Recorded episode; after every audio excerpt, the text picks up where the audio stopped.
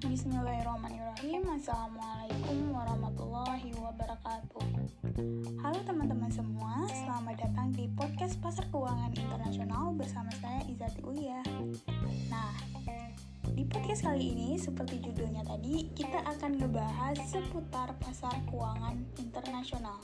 Tapi di sini saya akan lebih membahas dari sisi globalisasinya itu sendiri ya. Sebelum kita masuk ke pembahasan, kita harus tahu dulu nih, apa sih sebenarnya globalisasi? Jadi, globalisasi adalah sebuah sistem ekonomi global di mana proses pelaksanaannya itu secara dinamis, berkelanjutan yang dapat mempengaruhi seluruh dunia.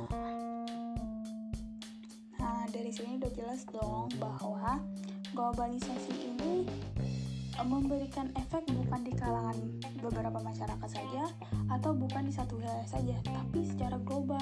Jadi seluruh belahan dunia itu merasakan efek atau dampak dari globalisasi ini sendiri. Kalau melihat perkembangannya, uh, pastinya setiap tahun ada dampak atau efek yang diberikan globalisasi bagi kita. Tapi kita nggak sadar nih kalau itu merupakan efek dari globalisasi. Contohnya, seperti selama pandemi ini, kita uh, yang awalnya kerja di kantor, kerja di luar rumah, kuliah tatap muka, saling bertemu sama teman-teman, tapi semuanya harus balik lagi work from home atau study from home gitu. Nah, walaupun uh, semuanya dilakukan di rumah, tapi tidak menghalang kita untuk saling berkomunikasi. Kita yang kuliah, kita yang uh, sekolah masih bisa mengakses uh, materi-materi dari guru kita itu melalui internet. Kita masih bisa kuliah daring, masih bisa rapat daring, uh, dan masih banyak hal yang bisa kita lakukan secara daring. Selain itu, uh, kita dengan mudah bisa mengakses informasi di, dari belahan Uh, dunia manapun, dari negara manapun. Nah, ini merupakan efek dari globalisasi loh. Di mana globalisasinya? Yaitu di internetnya. Internet ini merupakan suatu dampak yang dibawa dari globalisasi itu sendiri. Wah, rupanya dekat banget ya dampak globalisasi di kehidupan kita, dan bahkan sering kita gunakan lagi. Nah, untuk dari sisi ekonominya sendiri, globalisasi ekonomi adalah gerakan yang lambat laun dapat membentuk suatu otoritas baru dalam penguasaan aktivitas ekonomi seluruh negara. Jadi ini bisa dikatakan seperti akar kali ya, akar suatu perekonomian, bisa dikatakan seperti itu. Untuk uh, globalisasi sendiri, dia menganut sistem uh, pasar bebas nih, dimana sistem pasar bebas ini dia tidak memperhatikan varian situasi ekonomi dari berbagai negara lainnya, karena pastinya belum semua negara bisa melaksanakan sistem pasar bebas ini. Biasanya sih ini terjadi di negara-negara ketiga, karena dalam pelaksanaan sistem pasar bebas ini ada beberapa yang dituntut untuk bisa dipenuhi gitu. Di antaranya keahlian sumber daya manusia, ketersediaan infrastruktur yang mendukung, dan pastinya harus ada kepastian hukum dalam pelaksanaannya. Jika hal tersebut tidak dapat dipenuhi, maka akan berakibat fatal nih bagi negara-negara yang melaksanakan sistem pasar bebas.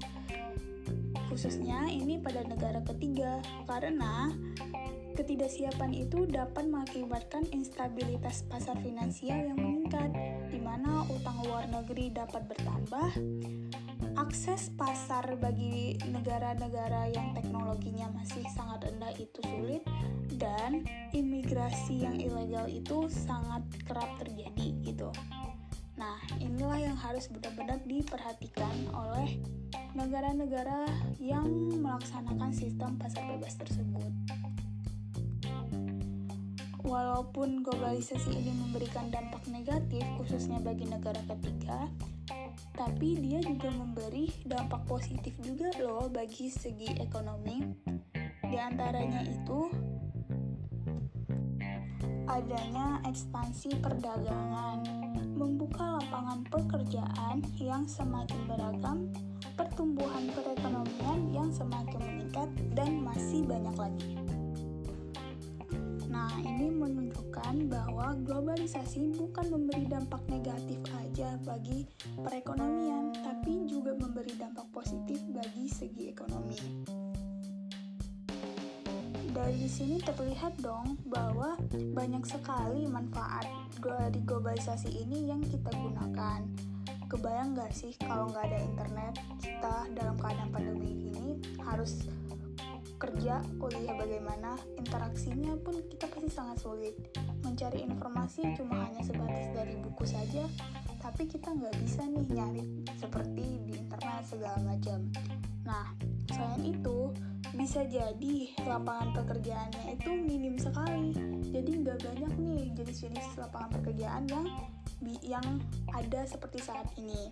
Lalu dari segi perdagangan misalnya, kita nggak bisa nih jualan produk kita di luar negeri. Nah, itu bisa jadi sangat sulit dong gitu. Nah, inilah yang merupakan beberapa dampak dari globalisasi bagi uh, pasar keuangan internasional itu sendiri. Nah, sekian penjelasan saya tentang globalisasi pasar keuangan internasional. Semoga dari penjelasan tadi dapat uh, memberi satu gambaran bagi pendengar tentang globalisasi di pasar keuangan internasional itu. Sekian, terima kasih. Wassalamualaikum warahmatullahi wabarakatuh.